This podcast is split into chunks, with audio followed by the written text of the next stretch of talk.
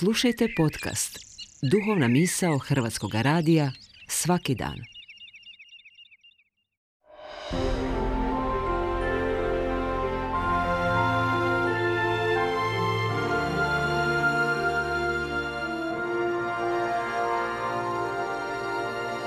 Duhovna misao.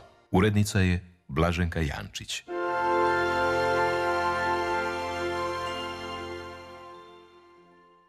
Ja sam Nikola Kuzmičić i danas govorim o desetorici gubavaca.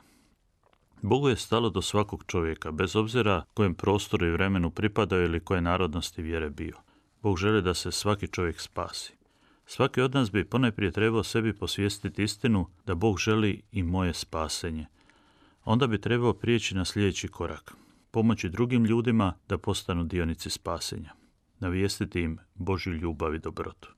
Ulazeći u neko selo, kako nam svjedoči evanđelski odlomak što se čita danas u crkvi, Isusu je došlo susret deset gubavaca i nazvalo ga učiteljem. To je prva stvar koju možemo naučiti od te desetorice. Isus nam je učitelj. On je onaj koji nas može naučiti kako kvalitetno živjeti. Svijet je prepun lažnih proroka i zamamnih učenja. Posvuda susrećemo one koji nas uvjeravaju da posjeduju istinu i rješenja za sve probleme. Ipak, mi kršćani vjerujemo da je samo jedan učitelj. Onaj koji je radi nas postao čovjek i koji nam je riječi i primjerom pokazao kako se živi. Onaj koji nam je dao primjer i zapovjed ljubavi. U čudu koje se opisuje prepoznajemo tri stupnja. Ponajprije prepoznajemo vjeru da Isus može učiniti ono što od njega tražimo. Ta vjera se očituje u molitvi koju gubavci upućuju Isusu. Drugi stupanj je povjerenje u Isusovu riječ. Dok su išli, piše evanđelist, očistiše se. Gubaci nisu ozdravili pred Isusom. Nisu čudo doživjeli istog trena. Imali su povjerenja da će se dogoditi ono što im je rečeno. Treći stupanj je onaj u kojemu su do tada složni gubaci postali različiti. Devetorica su svoje ozdravljenje doživjeli kao prigodu da nastave stare živote i otišli su izvršiti zakonsku odredbu.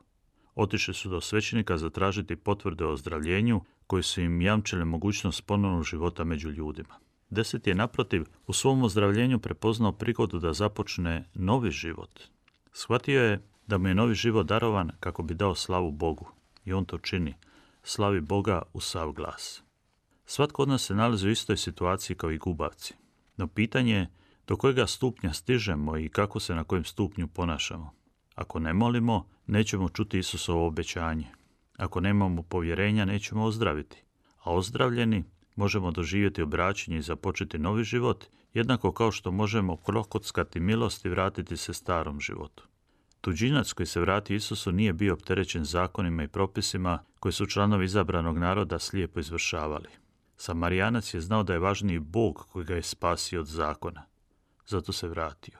Izabrao je važnije i vrijednije. Ostala devetorica su se držali pravila i običaja. Još od Abrahamova poziva. Bog od nas traži da se odričemo lažne sigurnosti koju nam pruža ustaljeni ritam i da neprestano izlazimo iznad svojih okvira. Isus nas uči da ni u jednom trenutku ne pomislimo da smo na cilju, nego da budemo svakodnevno savršeniji. Naša je domovina na nebesima.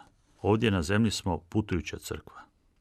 A na svakom putu je potrebno pažljivo promatrati što se oko nas događa i reagirati na ono što na putu susretnemo. Onaj tko dopusti da ga se zavara kako se može opustiti pa prestati bdjeti molitvi, doživjet će nesreću na putu.